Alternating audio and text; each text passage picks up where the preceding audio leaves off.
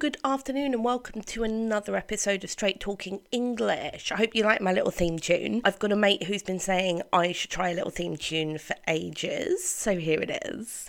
Today, we are going to be talking about Sherlock Holmes. I am your host, as ever, Catherine, STR8 Talk English on Twitter, straighttalkingenglish.com, and if you go on Amazon, you can Google, well, if you go on Amazon, you can search. I mean, don't search Google on Amazon, you're going to get something weird. You can find the full context series of books. We have Christmas Carol, we have Jekyll and Hyde, and I'll be giving you some sneaky peeks from my next one, The Sign of Four, today. A little bit of admin. I'm going to be dropping down to once a week for the podcast for now because my work schedule has just gone crazy. Also, big props to any new listeners. I have just been featured in Pod Bible issue 4. I cannot believe it. I am really, really flattered and many thanks for them. So, the awesome, awesome, awesome thing about doing Victorian authors is that we can have interviews with them frequently on tape. Oh my god, I am so amazed to hear the voices of the writers that I talk about. So, the question, of course, to start with is what inspired AC, Mr. Arthur Conan Doyle, to write Sherlock Holmes? Up next, we have the interview with him from 1930. The audio is a little bit weird, but this is the man himself explaining exactly what he thinks went through his head when he thought of Sherlock Holmes. Let's see now, I've got to speak one or two words and just to try my voice, I understand. There are two things that people always want to ask me. One of them is how I ever came to write the Sherlock Holmes stories. And the other is about how I came to have psychic experiences and to take so much interest in that question. Well, first of all, about the Sherlock Holmes stories, they came about in this way. I was quite a, a young doctor at the time. I'd had, of course, a scientific training, and uh, I used occasionally to read detective stories. It always annoyed me how in the old-fashioned detective story, the detective always seemed to get at his results either by some sort of lucky chance or a fluke, or else it was quite unexplained how he got there. He got there, but he never gave an explanation how. Well, that didn't seem to me quite playing the game. It seemed to me that he's bound to give his reasons why he came to his conclusions. Well, once I began to think about this, I began to think of turning scientific methods, as it were, onto the work of detection. And I used, as a student, uh, to have an old professor, his name was Bell, who was extraordinarily quick at deductive work. He would look at the patient, he would hardly allow the patient to open his mouth, but he would make his diagnosis of the disease and also very often of the patient's nationality and occupation and other points entirely by his power of observation. So naturally I thought to myself, well, if a scientific man like Bell was to come into the detective business, he wouldn't do these things by chance. He'd get the thing by building it up scientifically. So, having once conceived that line of thought, uh, you can well imagine that I had, as it were, a new idea of the detective and one which it interested me to work out. I thought of a hundred little dodges, as you may say, a hundred little touches by which he could build up his conclusions, and then I began to write stories on those lines. At first, I think they attracted a little, very little attention, but after time, when I began the short adventures, one after the other, coming out month after month in the Strand magazine, uh, people began to recognize that it was different to the old detective, that there was something there uh, which was new. They began to buy the magazine, And uh, it uh, prospered, and so I may say did I. We both came along together. And uh, from that time, Sherlock Holmes fairly took root. I've written a good deal more about him than I ever intended to do, but my hand has been rather forced by kind friends who continually wanted to know more. And so it is that this monstrous growth has come out out of what was really a comparatively small seed. Now, the curious thing is how many people there are in the world who are perfectly convinced that he is a living human being. I get letters addressed to him, I get letters asking for his autograph, get letters addressed to his rather stupid friend, Watson. I've even had ladies writing to say that they'd be very glad to act as his housekeeper. One of them, when she heard that he had turned to the occupation of keeping bees, wrote saying that she was an expert at segregating the queen, whatever that may mean, and that she was evidently predestined to be the housekeeper of Sherlock Holmes. I don't know if there's anything more I could say with advantage about him. I can never quite get over being able to hear people's voices, and I'm a little bit obsessed with those old Pathé films as well. So he named his professor Joseph Bell as being a main influence on Sherlock Holmes. Now, I can just tell you, I can give you one example of Bell's deductive powers, which he, which AC shared in an autobiographical note. He said, I had the ample chance of studying Bell's methods and of noticing he often learned more of the patient by a few quick glances than I had done by my questions. Occasionally the results were very dramatic, though there were times he blundered. In one of his best cases, he said to a civilian patient, Well, my man, you've served in the army. Aye, sir. Not long discharged? No, sir. A Highland regiment? Aye, sir. A non com officer? Aye, sir. Stationed at Barbados. Aye, sir. You see, gentlemen, he would explain, the man was respectful man, but he did not remove his hat. They do not in the army, but he would have learned civilian ways had he been long discharged. He has an air of authority, and he is obviously Scottish.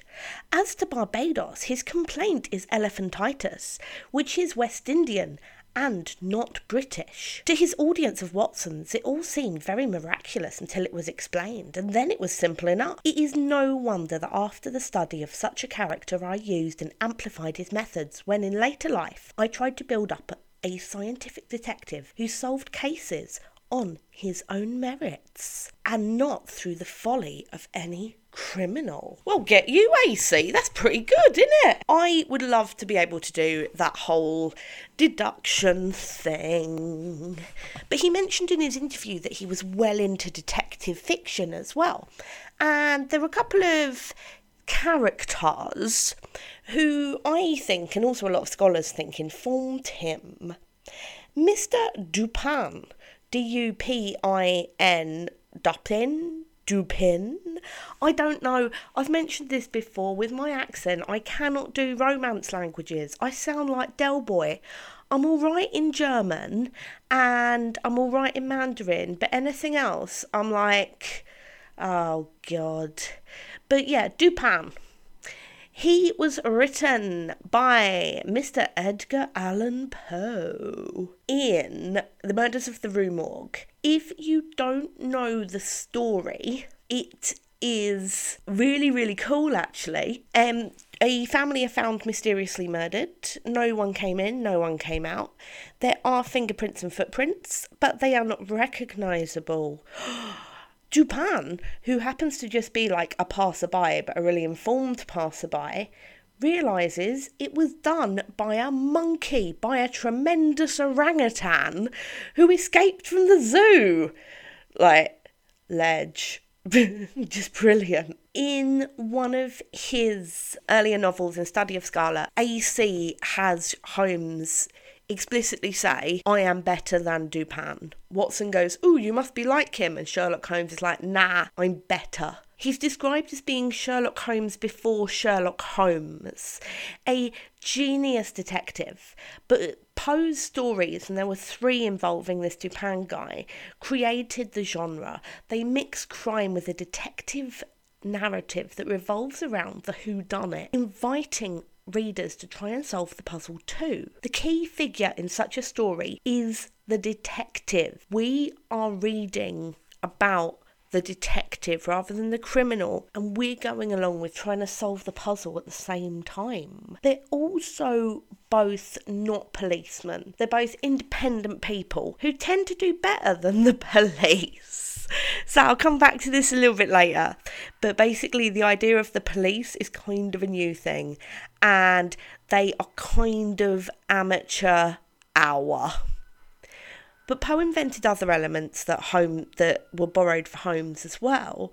Uh, genius detective, ordinary helper, impossible crime, incompetent police, armchair detectives, the locked room mystery. AC himself said, Where was the detective story until Poe breathed the breath of life into it. When I'm just thinking like breath of life, considering as he's considered the most goth man in the universe, it just makes me giggle. Though Side note, Poe is the connection between this side of lit and the other side, which is the poetry. Poe was a massive fanboy for Elizabeth Barrett Browning, who wrote so- Sonnet 29, I Think of Thee, and he actually dedicated The Raven to her because he was such a fanboy. So there you go everything's connected. Another literary character who might have informed Sherlock Holmes is a guy called Inspector Cuff. He was invented by a guy called Wilkie Collins. His main book is called The Moonstone and it was published in 1868. Doyle definitely read Wilkie Collins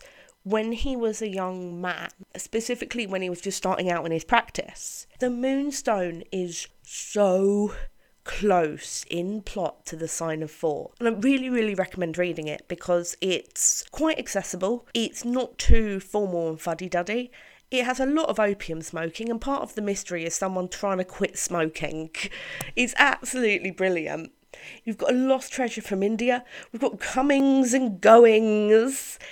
But this guy, Inspector Cuff is amazing. He talks through exactly what he does and it gives him a chance to work with an average guy. In this case, a um, he has a doctor's assistant and he has this like butler type dude. It kind of contributes to this formula the fact that the mystery is solved by Cuff's sleuthing, and he created a detective who potentially he sometimes blunders into things but shows that intervention is beneficial rather than threatening. Even though he's a police constable, he's brought out of retirement to do this. And the police kind of just sort of show up and go, well, no problem here. And then you go. The other interesting thing that he does is show that crim- crime can happen inside the home. It's not that um, you go out on the streets and there's a crime. Crime can happen in your home, and that is scary. For Victorians, the domestic sphere is something sacred, something to be cherished. And the fact there's crime and criminals coming in and violating it. Like, honestly, I can identify with this. So, a couple of months ago, I got burgled. I was dead tired from a night of work because I do like shift work um, with my day job. I slept through it and we woke up the next day and the front door was open and me and my partner's laptops had gone and all of our bags. It was horrible and I felt absolutely violated by the fact that someone had come into my home and done that that's the kind of fear that a Victorian might feel, and it's so it's such a unique occurrence that that's why I have this feeling. But if you've had a flatmate or a guest that won't leave, you know, like the party's winding up and there's that one guy who's not getting the hint, this sense of your home, your space being intruded upon, that's the kind of discomfort that you're supposed to feel. There is arguably a real life dude who contributed to Sherlock Holmes as well. So there's a whole market of books that's like the real uh, the real Sherlock Holmes. And there's a load of people who are like these celebrity police officers. But the one who I enjoyed the most is a French guy called Eugène Francois Vidocq or Vidocq, V I D O C Q. He had the most insane life. If you know Les Miserables, he was the inspiration for Jean Valjean and Javert, so the prisoner and the police officer. He escaped from prison about 25 times, engaged in this like weird semi criminal supergrass kind of lifestyle, but eventually set himself up as a private detective. He, if you paid him 20 francs a year or five francs a case, he would work with you. He had um, some criticism because he was allegedly a former criminal but was potentially still a criminal. He said in the criminal underworld, two and two do not make four. Two and two make 22. The best way to tail someone without being seen is to walk in front of them. He was very, very famous. And there's been a movie made out of him, made out of his life. Sorry, uh, I haven't seen it. I don't really want to ruin the fabulous perception I have in my head of him, but he cashed in on his notoriety towards the end of his life by holding an exhibition in London and writing his autobiography. So, this is someone that he would have been aware of. And he was in London at the time that AC was in uh, the south of England. So it's reasonable to assume that AC was aware of this. Let's talk about the audience as well. So, we know, unsurprisingly, that the Holmes stories were a huge success. And one of the reasons they were a huge success was rather than writing a novel that was a series, um, a bit like um, I'm going to get this wrong there's a difference between series and serial, and I can never remember what it is. But the way Charles Dickens wrote his books, where you got a chapter a week, but it was one long book, is very different to the way that Conan Doyle did it. He would do a short story every week or every issue in this magazine called The Strand. And you get to know the characters and be guaranteed a new adventure every week. So if you didn't like one adventure, you just wait till the next week and try again.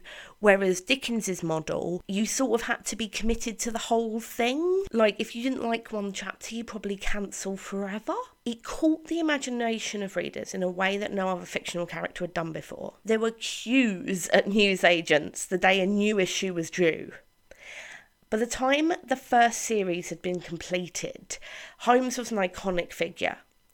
If you had a Holmes story in the magazine, it boosted circulation by a hundred thousand copies. Like, let's just think, have that sink in for a little bit. So, we're at the point where we have eight to nine million Londoners and a 100,000 would be quite significant today. London is much smaller. This is a huge deal. Allegedly, when Holmes got killed off um, the first time, people were wearing black armbands like it was a funeral in the street.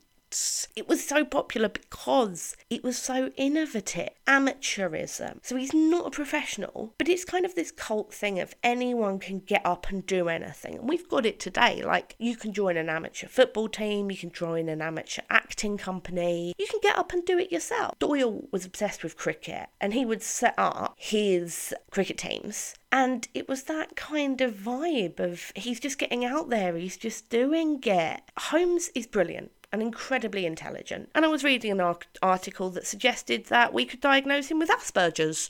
So, plus for my Asperger's brethren out there, but he does not have a profession. He didn't even finish a medical degree. In some ways, he's quite ordinary. That relates to the audience. We have the growth of a market for the first time ever. After the 1870 Universal Education Act, by the time Holmes shows up, we have a young and educated readership who are also a little bit skint. The first Holmes story cost 5p, it was one shilling, and the Strand was sixpence, so it was actually way cheaper. It was really an affordable luxury anyone with a little bit of cash in their pocket could go out and enjoy this story. And for the first time, the public is there and they are ready for this. This is the sort of thing that Dickens cashed in on as well. The little bits, little bits, and making things available to everyone. Also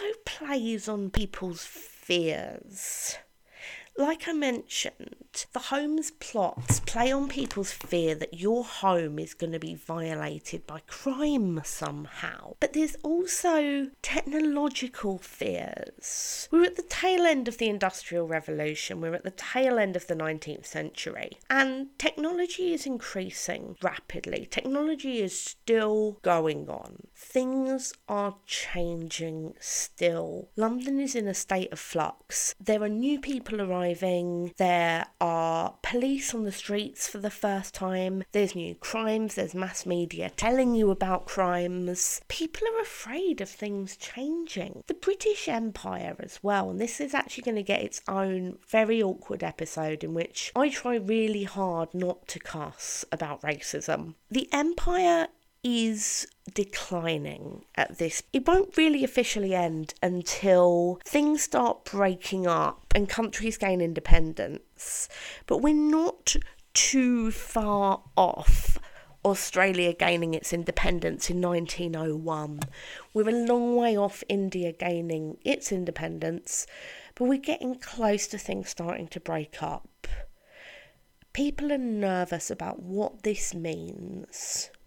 There are people returning from the empire, returning from where they've been posted in India, in Canada, wherever, and they're not fitting in with the way of life. Dickens kind of addresses this a little bit as well, especially in Little Dorrit, where Arthur Clennam is an expat from China. But people are nervous there's also the Indian Mutiny of 1851, which again is going to come up in the Empire episode and also comes up in the book, is scary. We are getting news reports that people we don't know about scary people who are different, in this case, uh, Muslims and Hindus. But at the time, you know, things are scary, things are new, they're rising up and they're killing British guys. Oh my God. And that's how it's reported in the press. And it is that kind of rhetoric that's used now for, like, you know, anyone could rise up, blah, blah, blah, Sharia law and all that. It's a scary time, and the Holmes books are really successful because they tap into people's fears. Holmes is also a little bit idealised bless him. He's part of this, what I've been calling the gentleman cult. So I covered this in Jekyll and Hyde, but it bears repeating. So some people think that when um, faith became on the decline in the UK, church attendance went down, in general, people weren't that interested. You did have the growth of some newer religious organisations like the Salvation Army, but in general, people were just like, eh, I guess so. Because people had this excess of needing rules. The idea of being the perfect gentleman came up, a set of guidelines for how to live your life. And you got all these self help books called, the best one is, of course, called Self Help by Samuel Smiles that started the genre. You got these rules these aims for how dudes should live their lives. And Holmes fits it to a T. He is not involved in any like divorce cases. He is not interested in anything that he says is quote unquote not cricket. He is quite upper class in his behaviour. He's very chivalrous. His English decency. He might have had one love affair potentially with Irene Adler in um, Scandal in Bohemia, but he always has this impeccable English gallant. Okay, cool. He's also really emotionless. Watson's like, You're like an automaton. And he's like, Yes, that's awesome. Because this idea that a man can show his emotions, any emotion, is ungentlemanly. So, yeah, he plays into that so much. He's also very high tech and scientific. I'll talk a little bit more about this when I talk about the plot next week. But he takes cocaine a lot of cocaine. And that's a good thing because he is a brave scientist experimenting on himself. That's what a good scientist does because he's so noble. He's also like looking for chemical solutions rather than natural products. That's quite forward thinking. He talks about footprints when they see the footprints in Sign of Four on the ledge, and Holmes is like, oh, it's like a child's, playing into this weird racist thing that non white people are like children, he's using footprint technology. That, along with fingerprints, is something that our good friend Vidocq pioneered, which is why I think there's this connection. He also talked about rigor mortis. The idea that if you look at the body's muscles after death, you can sort of get a clue of how long the body's been dead for. That is new. The weird obsession with poison as well. like, in a lot of his books, there are poisonings. Like Speckled Band, there is a classic poisoning by a snake. That, the idea of the science of poison, rather than just being like casual, oh, it's poisoning, that's a new thing. The idea of using forensics at all, let alone on poisoning victims, is a big deal. He is a very scientific man. He is the perfect gentleman symbolically, we can look at Holmes as representing the ideal Englishman. It's this thing that gentlemen at uh, public schools were taught how to rule. And part of that terrifies me because an ex boyfriend I had when I was 18 went to a super posho boarding school. And he said that in their PSHE lessons, like citizenship, whatever you want to call it, they were taught that it's fine to be offensive. So, oh, sweet Jesus, if they're taught that as being okay, oh my God, it explains a lot, doesn't it? But he symbolically is the perfect Englishman. He is scientific, he is modern, he is reserved, he is gallant, he is honourable, he is talented, he runs rings around everyone else, he is in charge of the situation, and he is England. He also symbolically preserves the idea of Englishness as opposed to empire. He's keeping the status quo in place. So if you're scared the empire is breaking down, you're scared your sense of Englishness is changing, then you call Holmes and he will keep everything in line. Holmes was really, really, really popular, and he still is. I mean, come on, the amount of people who go to bloody 221B Baker Street and get obsessed with the Benedict Cumberbatch series, which I really loved the first season, but then I just sort of forgot about it. Like, this is the start of this iconic detective. And he is awesome. He is awesome. And when we look at the sign of four, we're seeing the emergence of like the Holmes that we know and love.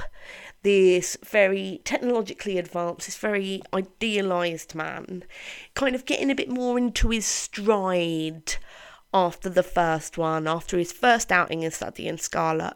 So, what we see there is the yeah, the grown up Holmes, getting where he wants to be. Man of action. We love it. Right, next week I will be back with talking about the plot of Sign of Four. I'm going to admit, first time I read through it, I was like, oh, I don't get this, but I think I was tired. Second read through, it makes a lot of sense. We're going to talk about boat chases super exciting. And I might even diverge to talk about London. So, one more thing if you are excited about the New Voices conference, which will be on the 12th of October, the day after I drop this next episode, I will be recording the talk I am giving at a conference. It will be on how to tackle context when teaching literature. So, you guys have that to look forward to. Feel free to skip if you are not really interested in that, but I hope you are. STR8 Talk English on Twitter, straighttalkenglish.com, Amazon, the full context series. Get excited about the sign of four, which is coming out. It's going to have a green cover. Lots and lots and lots of love. And try and solve some mysteries.